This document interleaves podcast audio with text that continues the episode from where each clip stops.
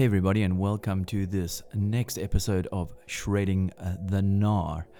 Gotta say a big thanks to my sponsors, Seasick Threads, the best board bags in the world, straight out of Australia. To my associates over at Wavescape, a massive thanks for all the support.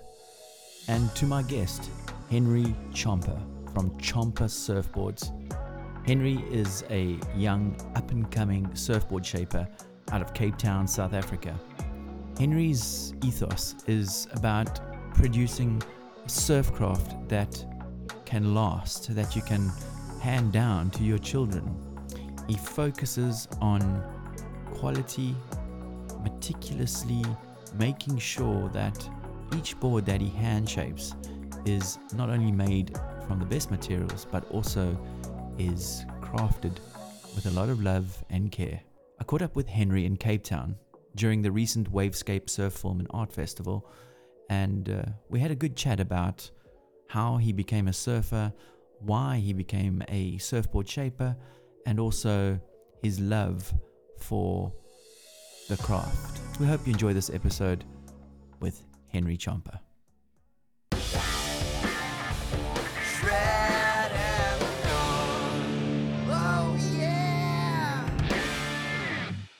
Here we are at Lifestyle Surf Shop. A big thanks to Craig and his team down here at Lifestyle for having us as part of this little podcast setup here. Biggest We've got- in the game, Craig Yeah, Paul. e- exactly. Le- Henry Chomper, welcome. That's Steve. Lovely to see you here. It's uh, it's been a long co- time coming this this conversation of ours, and I'm glad it's happening now at a time when there's a whole lot of cool new things happening within your life as well. Um, so yeah, it couldn't have come at a better time. Before we carry on, I just want to say a massive thanks to my sponsor, Seasick Threads, best board bags in the world out of Australia. I mean, he's he's done board bags for like um, the Big Lebowski. What's his name? Oh, no way. Yeah, yeah. And um, who else? Where's the Salema. money, Lebowski? That's Lebowski.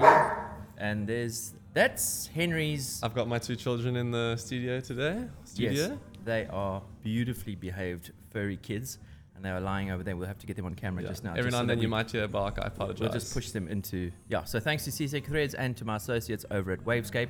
Let's kick off this podcast by saying Henry Chomper makes some of the most beautifully crafted surfboards in South Africa.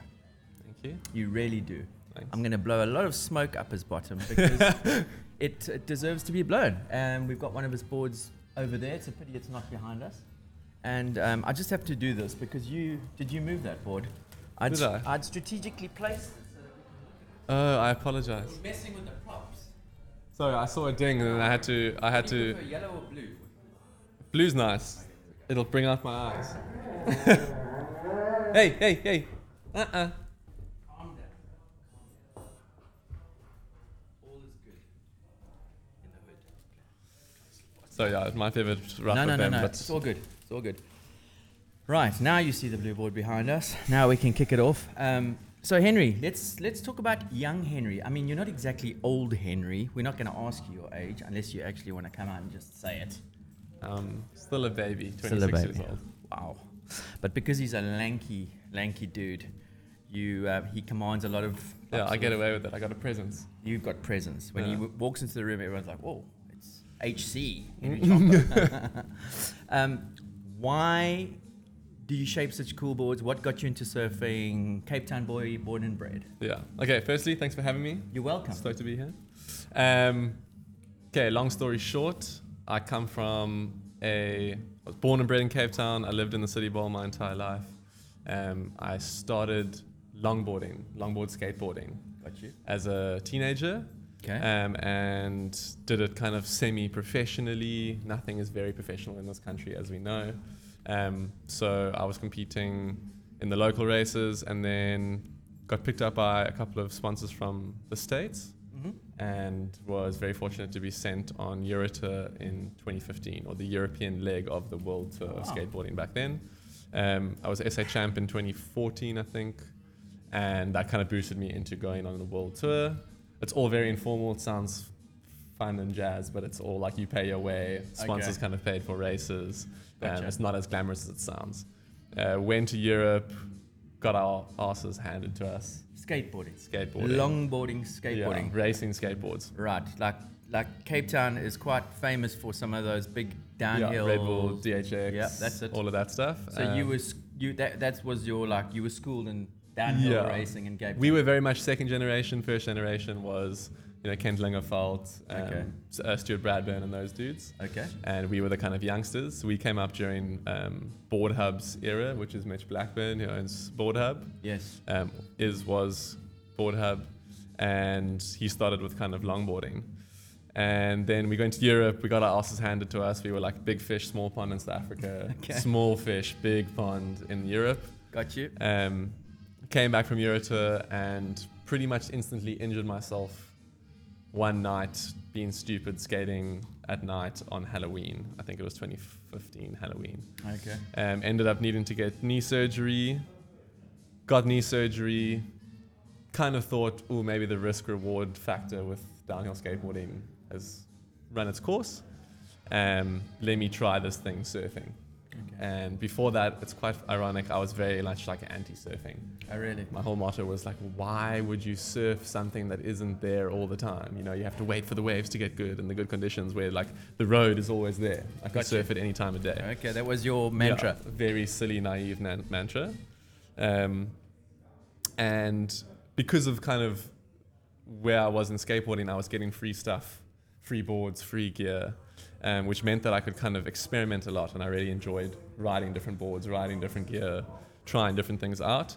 And then I started surfing and was like, wow, stuff's, you know, you have to buy this stuff now. Yes. Um, so instead of buying my first surfboard, in the beginning, I just would ask all my friends, "Can I ride your board? Can I ride your board?" I also was a little bit kooky in the sense that I didn't realize you don't really ask people to ride their boards in surfing. So I would go to like the beach with no board and just ask some random dude on the beach, like, "Hey, your board looks cool. It's fun. Give it a sec. We can we can restart that."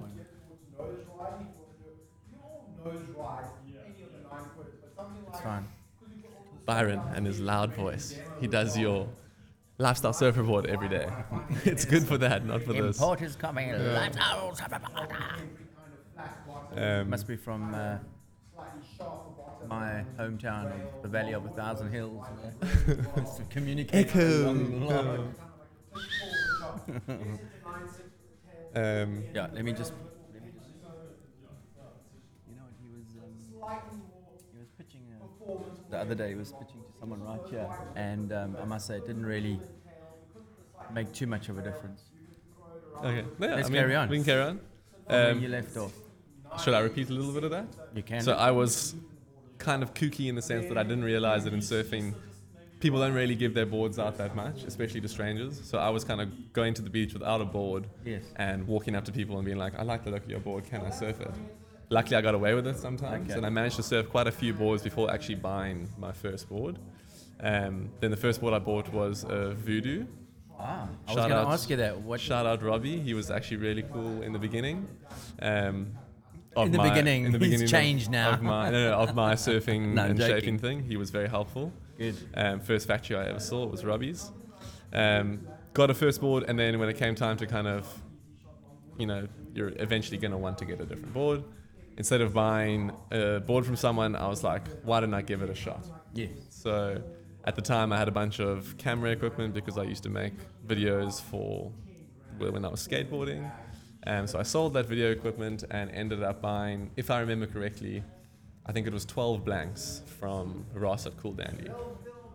Um, and no other tools. Naively just bought blanks and thought, cool, I can, I can make surfboards. Didn't think about resin, didn't think about cloth, didn't think about glass, and then was just like, I got 12 blanks, that's 12 boards. Just and start shaping. yeah, that's where it started. Then picked up tools from here and there. The first flat that I moved to when I left home had a garage, converted that into a kind of makeshift shaping bay. Mm-hmm. And the very first board that I shaped was from a broken blank because I didn't buy 12 brand new blanks. I kind of hustled with Ross to get as many blanks as I could. Gotcha. Got some broken blanks, some snap blanks, this and the other damaged stuff. And the first board that I shaped ever was a 410 ridiculous fish for that turned out for Rob Tweedle. Rob Tweedle, a mate Yeah. of mine that I went to school with, great surfer from Llandudno, ended up buying it. And actually taking it to Namibia, funny enough. So the first water ever shaved landed up surfing Namibia. Don't know how it did, but it still exists somewhere out there. But it was a dog. You know, it was definitely a dog. And then it kind of grew from there, word of mouth. You know, this friend, that friend, Yeah. the standard shaper thing. Yeah. Um, I was studying at the time at Vega, doing uh, creative brand communications. We're talking sort of like 2019, 2020. no, no, this is now 2016. 16. Okay. Yeah, after your crash and your Yes, yes. So this is kind of. I took a gap year to go yeah. do the Eurotour, and then this was my first year in college. Yeah. College Vega. Yes. Yeah. Um, Learning. yeah, learning everything. Learning so that's a funny story. Second year starts. First day of second year, they give us a color wheel to Okay. color in. Okay. And I was kind of like, this is nonsense. So I approached my parents at the time and I was like, listen, we got a, given a color wheel in second year. This is silly. The boards are kind of taking off, Yes. naive as well. Um, if we pull out of college now, we can get 100% of the deposit back for that year. Um, can I pursue the surfboard thing? My parents were, you know, blessings. They said you can, only for a year. You can try it out for a year. If it doesn't work for the year, you go back next year. Um, and I ended up using that deposit as kind of a startup. So I bought all the Very tools that I needed. Um, my stepfather's got a factory out in Montague Gardens, and he had a corner of like corner of the workshop that I turned into a, a, a makeshift thing. The one that I visited time when. No, no, no, Okay, no, not no. that one, different no. one. This was in Montague Gardens. This was like Uh, yeah. I do apologize. So the yes, first yeah. thing was the garage in the flat, and then the second thing was essentially a garage at his company in Montague Gardens on their premises. Gotcha. And that's where it all kind of started. I dived, you know, full head first, bought resin, bought cloth, and started shaping. I was very, very naive in the sense that I didn't know anyone in the industry. I didn't know how the industry worked. I was just like stoked to make surfboards and give it a shot on my own. So I didn't even know that you could like get Craig or someone to glass your board for you. So I thought I got to do it myself. Yeah. Um, Which was a blessing in disguise yeah, because you, you learned from the ground up. You learned from the ground up. Um, I'm, I kind of messaged all of the guys that were the big players at the time. Um, you know, can I come and play around in your factory? Sadly, which is something that I've dealt with now in the future, I've chatted to all the dudes. Um, a lot of them turned me down. I totally understand why. You know, you don't want some kid just running around the shop. Yeah. Um, but in hindsight, really cool because instead of kind of learning from someone, I went through the trial and error myself Okay. and learned my own little techniques here and there. Um, and yeah, it was a long and you know, you make a lot of dogs and yeah. mistakes and you know mess up here and there. Resin is just a, a very tricky thing to master. Not that I've mastered it in any way, but it's a hard thing to do. Um, but yeah, I learned all those over time, which is great because now I'm pretty um, pretty stoked with where pretty stoked with where the glassing is and like how that all kind of came to play. Yeah.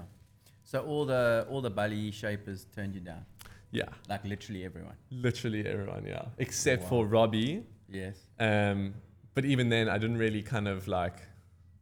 I was just there. You know, Yeah. I swept the floors a bit and, and checked it out, which was Because cool. they didn't want you to steal with your eyes.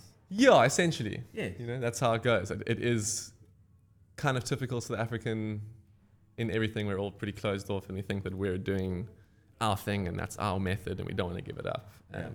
Which is, is starting to change nowadays, which is cool to see. Yes. Um, but, you know, very different from what I was picking up from all the YouTube videos, seeing, you know, in America they have these glass houses where you can Yes. come and learn and do this. You know, we had a very different kind of scene, especially at that time. It's it's changing now towards more of a inclusive, you know, idea sharing uh, industry. Um, If we yeah. dig down into that, um, if we may, like from a South African mentality and perspective, Mm. would you say that's due to part and parcel of our reserved upbringing as South Africans? You know, going to government schools and that kind of authoritarian style of- yeah, of being perhaps. brought up. Also, just I think South Africans have a kind of get it done, do it yourself attitude, and that maybe translates into people's businesses where, like, you know, I'm sure that the guys that I asked for help didn't get help, and therefore they had the same feeling in the sense that this is now something I've curated over all of my life. You know, this is my experience. why? IP my yeah, why am I going to give this away? You know, I'm, I'm gonna I'm gonna guard this, which is cool. Yeah. Um, so I totally understand now in hindsight. At the time, I was like, oh, you know, why Yeah. didn't anyone help me? But now I'm like, totally. You guys had been, you know, learning on your own as I was trying to do now. Why give up your secrets? Um, But are they secrets?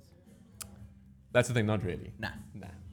If we're being realistic, Yeah. in this day and age, you can literally like Find everything. so find that's the thing. I found everything on the internet. You can ask ChatGPT AI Yeah. to um, go out and look for. Now you can you can literally ask it to go out and find you five best shapes and get me all the dimensions, and it'll give it back to you within yeah. ten minutes.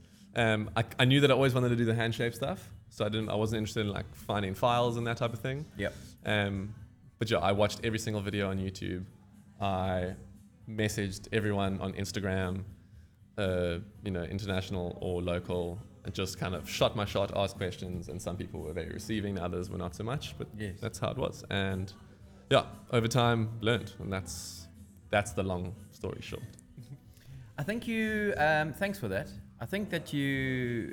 One thing that you did do in terms of like, as an early starter, which was, you know, whether you saw this gap in the market or not at the time. I mean, we think of like the Ryan Lovelaces of the world, and you know, guys like that who, who were, you know, let's go rewind ten years. There was not very many of those Yeah, type shapers in South Africa, and dialed into that style of shaping. Um, and it's it's more than just about shaping. It's it's their way of life. It's their ethos Yeah, in yeah. life.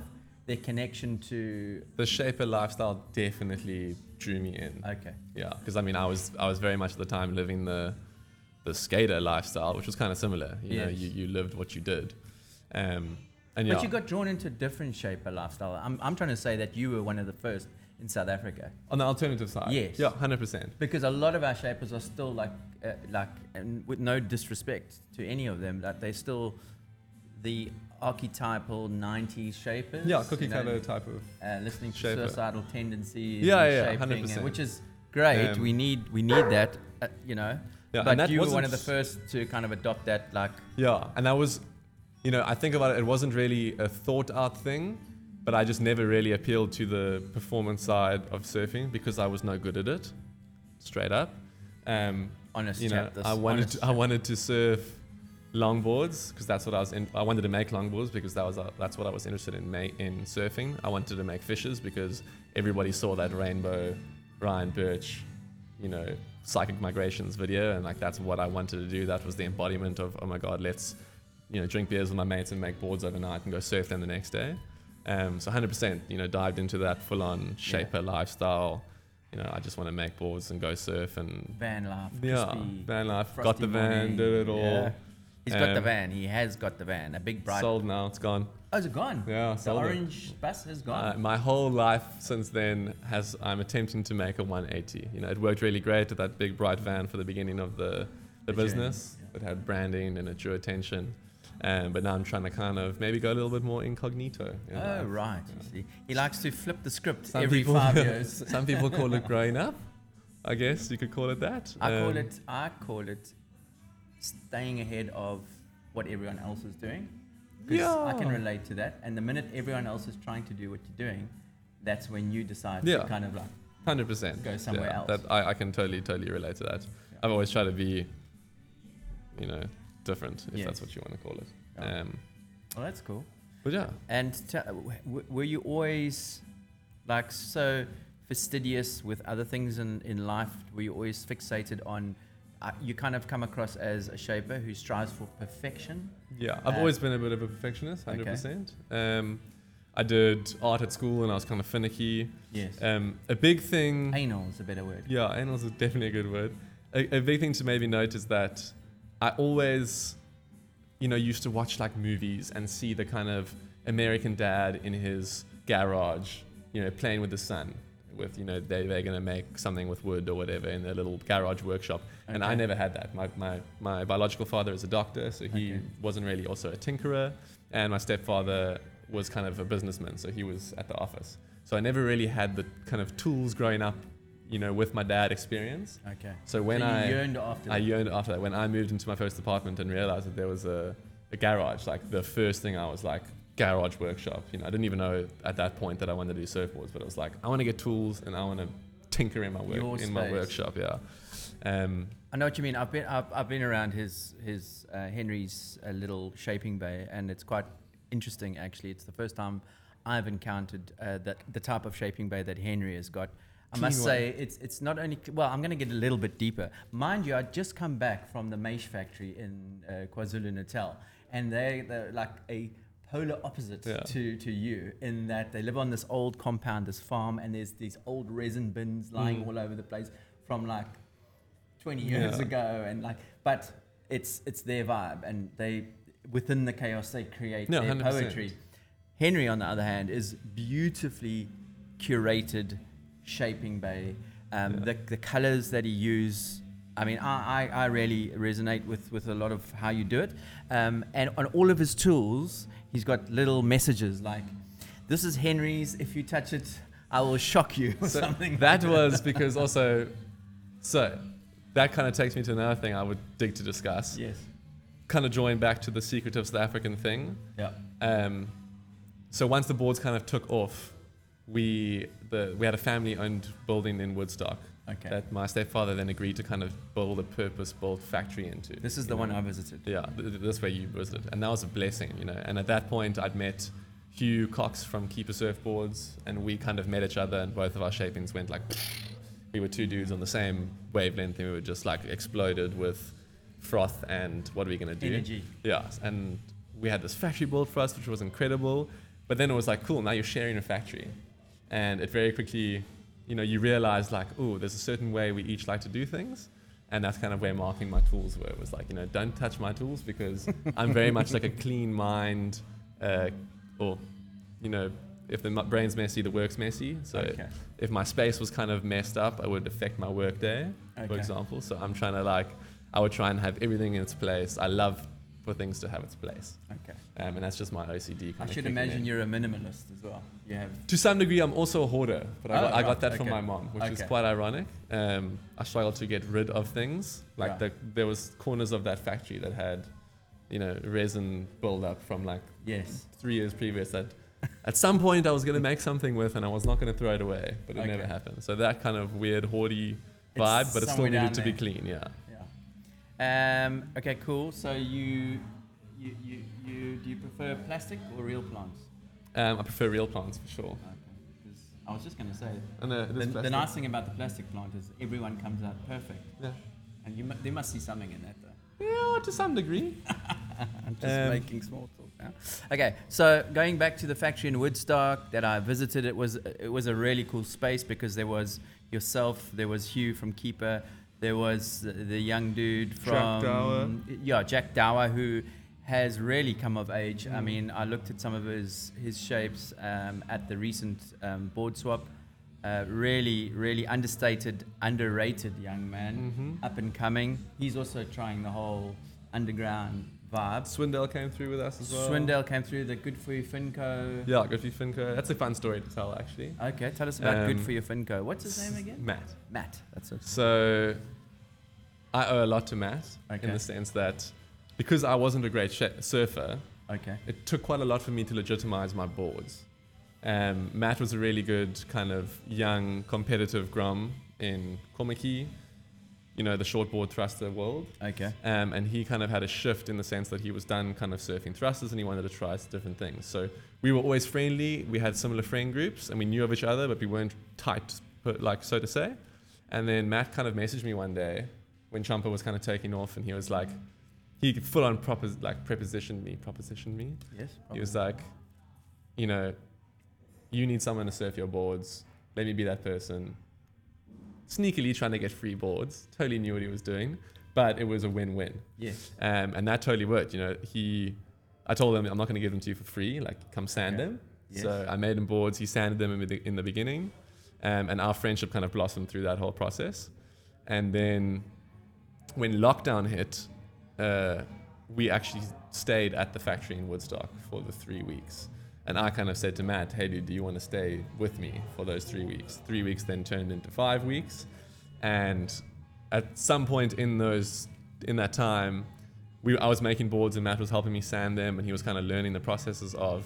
But he was like, "Teach me to make fins. You know, let me do something." Okay. So during lockdown, I taught him to make fins, and you know the rest is history with that he's now making really really beautiful stuff he is super intricate with his hands as well like um, from someone that i don't think he even realized he was into making things Kind of he dove straight in and he's really grew into produced some great stuff yeah. Yeah, really beautiful fins.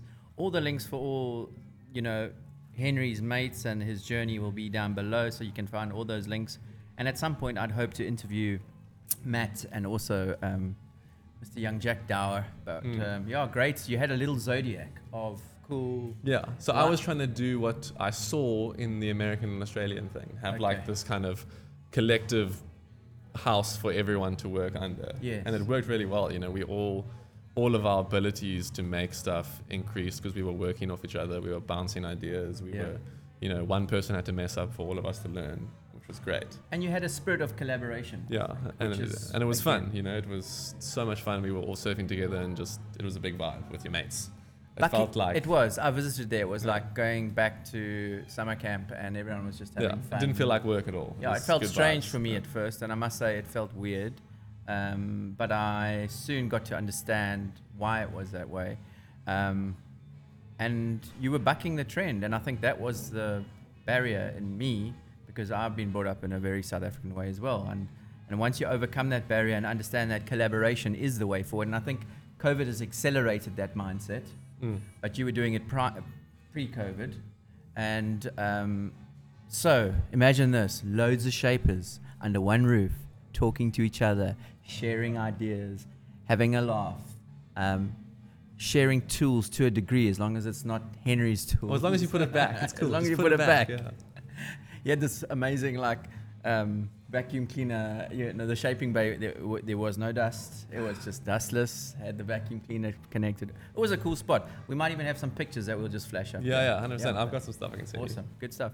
And now um, you're a Jack Black's ambassador, best beer in Cape. Town. Shout out Ross and Meg. Ross and Meg, amazing humans who look to uh, people in the community. Uh, Shout out Rob McCulloch as well. Rob McCulloch, to you as well, and to Tristan.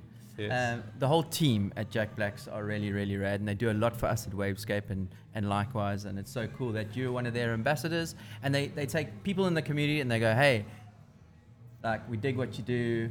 Mm. How can we support you? Obviously, give you lots of beer, Very nice. and then all you got to do is live the life and enjoy it and work hard, have a good hard surf, have a good hard skate, and then you reward yourself. It's a reward with an Mm. ice cold Jack. Black's. The grapefruit it? radler. Okay, so is that your favorite? Hands down. I must say I got a bit of an affinity with that cherry. Oh, really? Yeah, yeah. Yeah. It's, uh, I, I've seen a couple of people are, are it reminds the me of cherry. those. You know, you used to buy those strips of suckers, and they were like flat. Oh yes, yes, yes, hundred percent, exactly. That That's, flavor. it's, it also tastes like a kind of fizz pop. a fizzer. Yeah. Yeah. Uh, so what what else? What is your affiliate? What, other than being an ambassador, what do you? What does that With mean? Jack Black. Yeah. What does that actually mean? Um, besides dr- drinking their beer. So I'm under no illusions. I have massive imposter syndrome about that whole situation. Right. Because I don't do much, but I get a lot from them. So thank you guys. Um, but I'm working to change that. But they, I guess, want to be affiliated with people that they feel are doing cool things. And, Okay. you know, I'm really stoked that they feel that I'm that person.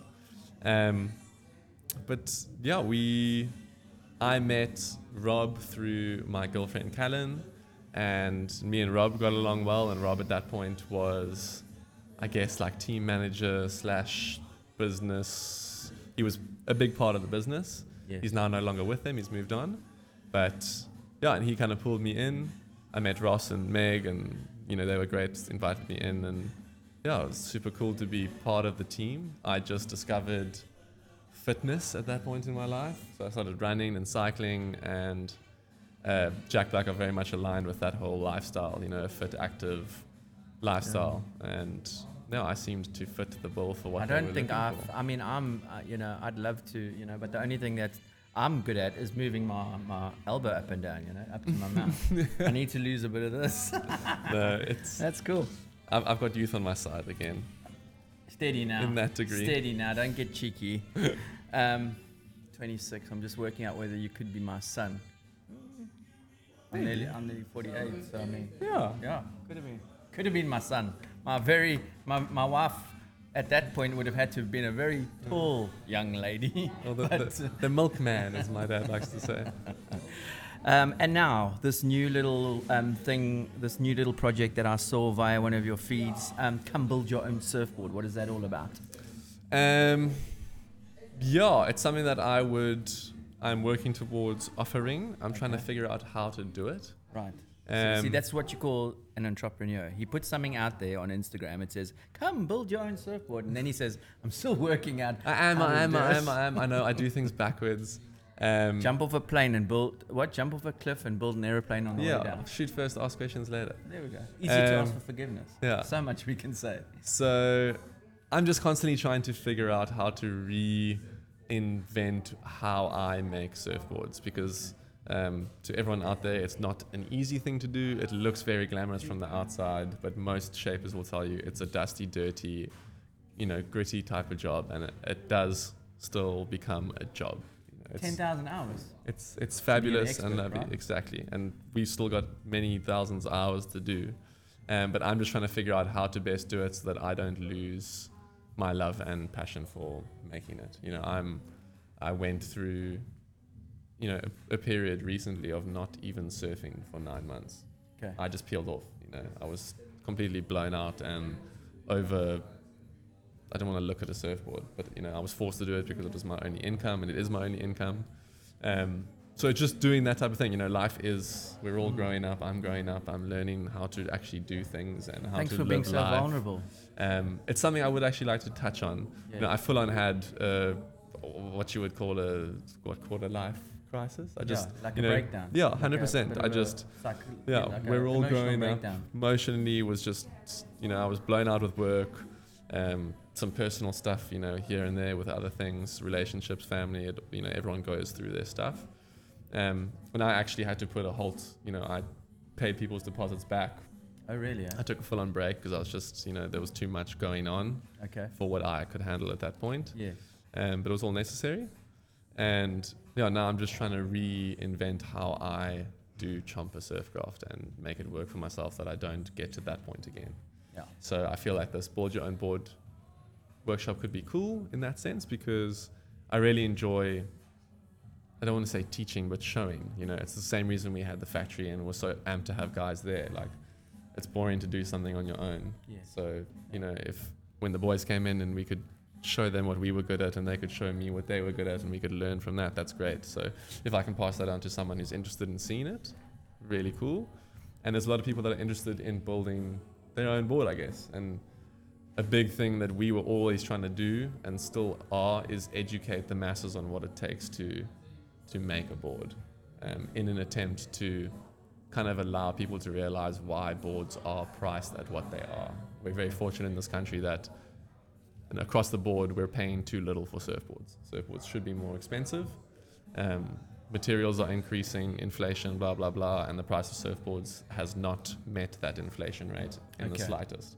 So let's dig down into that. Henry is saying that we're not paying enough for surfboards, and I get what he's saying because you know we just apply the the old analogy: you get what you pay for. And with Henry's boards, there's a lot of love, care, and attention that goes into making a craft. That you're not. He doesn't make disposable boards. He makes boards that I dare say you're going to want to keep for a very yeah, long time. I've always tried to say my firstly surfboards, in my opinion, are not eco-friendly in any way. There's no such thing as an eco surfboard. yes. But my ecological standpoint is that I'm going to try and make you a board that lasts long. that you no. can hand down. hand to- down, hopefully. Um, and with that comes, you know, a need to use the best materials possible, and then and and with that comes higher prices. So it's kind of just trying to get the local market to understand that we should be paying a little bit more for the boards that we are getting, um, and this is why. Yeah. Well, again, we go back to surfboards that were made, you know, 50 years ago, whatever. You, you bought one board and you had that board for a very, very, very long time and it lasted you. Um, we have a disposable lifestyle now. Yeah, it kind of exactly. filters into boards. I mean, we had one of the old retro boards fall out of the rack at the board swap meeting the other day. It like literally bounced back up and there was hardly Not a problem. Yeah. hardly a scratch on the rail. If you do that to a lot of new boards these days, um, you, you're looking for ding repairs. Sorry, Robbie. I know that's your business, but Bring the um, ding. Yeah, bring the ding.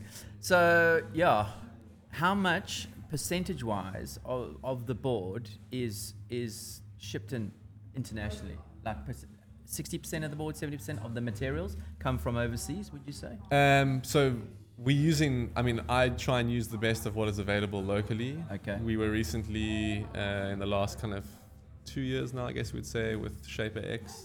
You know, we had access to US blanks, um, but unfortunately, you know, might be a little bit touchy, but I feel that they're a little bit too expensive for our local market. There's not Mhm. enough margins on them.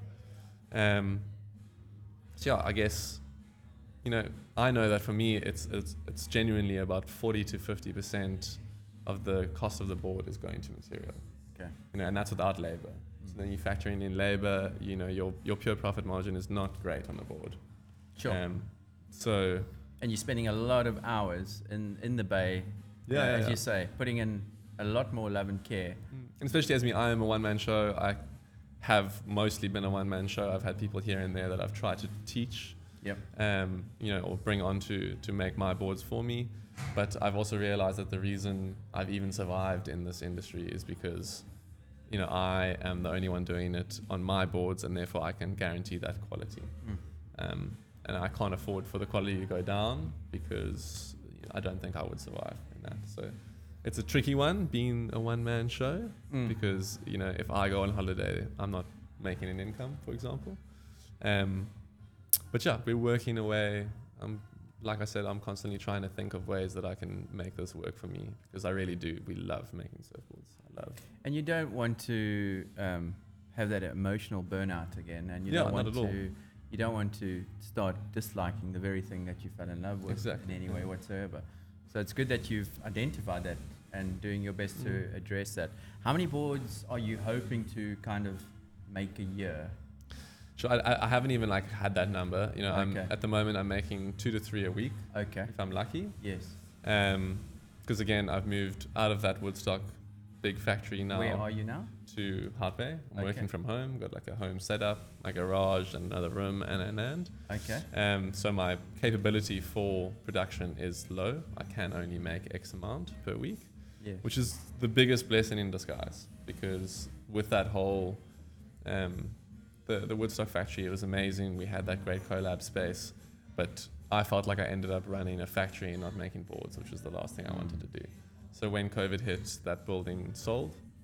Um, know, we were obviously at the time very sad, and you know, what, Yes. what are we all doing? The boys all kind of separated. It was very sad in that sense. Um, but it was The end of a I chapter. feel the end of a chapter. But I feel uh, the greatest thing that could have happened because it allowed me to almost uh, regress into back into the backyard shaper thing, Mm. which is actually where I'm happiest and where I want to be.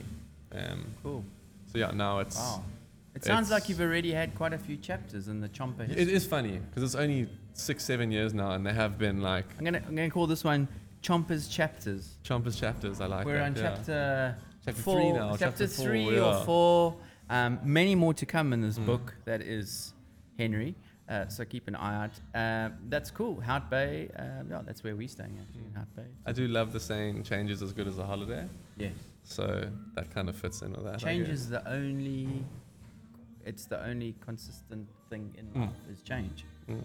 And I, I mean, it, personally, this is now again on a little maybe you know deeper personal level. Yes. I was very much like in this illusion growing up that, you know, I always used to say, as opposed to they used to say, I just want to be consistent. You know, my biggest thing was consistency. And now I realize, like, what a silly thing to say. You know, you are going to change, the world is going to change. How you adapt is actually the best thing to that change. So, Yeah. yeah, it's funny. We all grow up, and I'm growing up, and I'm learning, and I'm under no illusions. I'm so far from perfect. Like, just trying to get through life, not make enemies, um, do what I love, which is making surfboards. And Cool you know, vibes. That's Just the vibe. cool yeah. vibes all around. Yeah, that's it. eh? It's the energy that you put out, and I think that sometimes there's that, especially within the surfing world and the you know the more competitive performance surfing world, there's energy and there's like you almost got to have that, that like, like aggression. You know, not, Mm. not- I'm not talking about aggression towards one another, but Yeah. that like that you want The that passion. that grit and that pa- Mm. yeah passion exactly that. Um, but always with good vibes. Remember that. You know, I think that's Mm. important. And in terms of like surfing, you got any trips planned? Are you staying local? So I've literally just, like I said, I had a nine month stint away from surfing, and then I surfed again, and then I had another three month stint, and that was now. I just broke that three month stint again from surfing. Also, Awesome. side note, I found bicycles, and bicycles took over my life. oh wow. Um, they're a lovely, great, amazing thing to do, but they are addicting to the you know Yeah. tenth degree. Yeah. Um, so now I am once again revisiting the whole idea of balance, and Okay. I'm surfing again finally, which is great. I'm loving surfing again. Um, for a while, less. yeah, cycling less, doing other things less, just balancing everything out. What like road cycling? Road cycling and gravel cycling, Okay. gravel bikes. Um, Trails. yeah, like really cool. It was a cool, you know, a side of my life that was really fun. I'm still Mm. in it, but um, I'm- I'm not going to be as heavily into it as I was maybe. Yeah. Um, my personality is quite addictive in the sense that like if I choose to do something, I generally dive head all- first all- all- and go all out, Okay. um, which is something I'm learning to navigate. Um, It's good yeah. that you can be so candid about it. It really is. It's refreshing um, that you, as vulnerable as you are. Um, it's also refreshing that you. I mean, Henry's actually a really fa- friendly guy. In the beginning, he came across to me as quite. I think it's also again because of your height. so it's, It's it's, like something this- great to touch on. it's this People find an me intimidating. aloofness. Yeah. it's this aloofness, you know. Oh, do I come off a bit No, you, you, nonchalant? you used to. Uh, you, to me, anyway, I thought you were no, quite. it's good to know. Uh, you were quite aloof, um, not in a negative way, just in a very um, sort of like I I am me and I stand for this and that sort of thing. And it's it wasn't in a in a sort of horrible way or. No, no, but it's true, dude. I fall prey to that. Like, I'm fully aware of the fact Yeah. that like I can come off a certain way. But actually, you um, can go up to Henry and just pat him on the back and say, "Hey, yeah, please. great Also- surfboards, keep doing what you're doing." Or give me give me nonsense. Give me, you know, critique. I love critique. Critique's a good thing. I used to struggle with taking critique. I've totally learned like you have to take critique to do things. Um, but I think a lot of that comes from, you know, as silly as it may sound, from literally physical appearance. Like people find me intimidating. I've heard that a lot. People have told me that a lot. I'm a proper goofball. I'm a laugh. Like, come up to me, give me shit, say hi, please. Like, yeah, just I have a. Uh, can I? Can I? yeah. I have a resting bitch face. Okay. I've been told. Um, so Hey, I might what? look like Resting? resting, bitch face. so I might look like I'm in my own world or grumpy. It's not the case. I'm a pretty happy-go-lucky person. I like to think. Um, yeah. yeah, I, I, I dig chats. The real Henry Chomper, not the guy that you thought you knew Oh, in the orange bus, driving around. Mm. But Nah. also, again, not perfect. You know, we all Nah, we've no, all done sure. things we're not stoked with, and that's just life, I guess. Exactly, it. it is. It is, and we just got to move on, Mm. move forward, refocus Mm. the I, camera. I'm going to take the opportunity. One of the biggest things that like it irks me, you know, in that period of me kind of overworking myself and getting into that emotional like drag, you know, I like I said, I paid people's deposits back, and you know, I made a couple of boards at that time that I just wasn't 100% stoked on or yes. you know, 100% in, and you know, pissed off maybe one or two customers, and like they know who they are. I apologize. We've worked through it now, but I'll take the opportunity again to just be like, yeah, I wasn't at my best, and they all know I was very honest with them. Um, but yeah, it's Don't a worry, learning, bro. a Get learning off experience. your chest. Yeah. It's gone now. It's good to be off my chest. It's good. It's good. Get it off, and it's uh, and I'm sure that apology is accepted because it takes a bigger man to say sorry than to not. I think uh, yeah, we all as we grow up, we all just realize we're all doing this for the first time, so nobody Yeah. actually knows what's going on. Exactly. Henry, Doing it's our best. an absolute pleasure, bro. Is that it? Is that Is it? that it? Is that it? Is there anything else you want to say? No. Is there anything No. else you want to ask? No, I think that's it. Are you a herbivore, carnivore? Do you eat both? Are you Uh, vegan? Are you vegetarian? I I mean I dabbled with vegetarianism, but I eat. I'm still at that phase again. Back to the youth. I eat what I want. okay, cool. One day the flip's gonna switch. yeah, and Switch is gonna flip. I know it, and I'm gonna it. have to focus a bit more. yeah Um, chapters. yeah, luckily my girlfriend eats extremely healthily, and she's got me uh, on a way healthy. Okay, uh, I'm glad you touched on that. buzz. He's not on the market. Got a girlfriend. All right, I'm so in just a calm yourself. Very happy relationship with because he's an amazing he's, woman. He's one of the better looking young guests I've had on the show. So I just wanted to put that out there because I'm the one who has to deal with all the mail and all the messages saying who's Oh, Henry. all So- the, the, the mail messages. Well, yeah, mail messages. So yes, Henry is taken, unfortunately for you. Uh, remember, the the key things out of this conversation are that Henry's actually a really nice guy. Two, Start so. paying more for your surfboards and understanding Please, that yeah. you or not even just a, a, uh, appreciate your shaper or where you buy a board from and a big thing let's try get rid of the bro deal in surfing Yeah, no, no we're already i promise you a lot of the dudes especially locally are purposely trying to keep their prices as low as possible Right. in order to make sales just to you know just to enter the market Yeah. so asking for that base or that discount is kind of just you know, you're literally taking money out of that dude's pocket, especially if it's on the, the smaller scale like me and the other guys that are doing, you know, their own solo thing. You're kind of essentially taking their income out um, when it's not necessary. You know, people spend money on other things without even thinking of asking for a discount. And I don't think that, I think the, the whole mantra around the whole surfboard bro deal needs to change. And I think Yeah. a lot of the people that I have conversations with around that agree. Um, it just needs to be kind of said more. There we go. No bro, no more bro deals. You go into Yeah. Woolies, you pick up the bag of oranges. You, You don't buy. go to the Yeah. cashier and say, "Hey, can I get a ten rand discount because I'm a pro orange man?" and, and and like it's going through so many hands and processes and you know if you look at what people are paying for i know for example being involved with bikes like people pay silly money for bikes Yeah. bicycles Oh, crazy! Hundreds Crazy, of thousands. of hundreds of, rand. literally hundreds of thousands of rands you know no questions asked because i guess because they know what they're getting is quality because it comes from some big manufacturer. Yes. and you know and we're all trying to reach that level of uh, legitimis- legitimization in the sense that you are happy to pay what you want for what you're getting. And i hope that i'm working there and i feel like i'm getting there. Um, but yeah like people don't complain about other things and i don't think that you should be complaining about surfboards. Pay what you think is fair and if you don't think you're getting a fair deal open that conversation. Um, but don't try uh, wiggle people on their prices if possible And on that bombshell, we'll end it. Henry Chomper, absolute pleasure. All the links for Henry are down.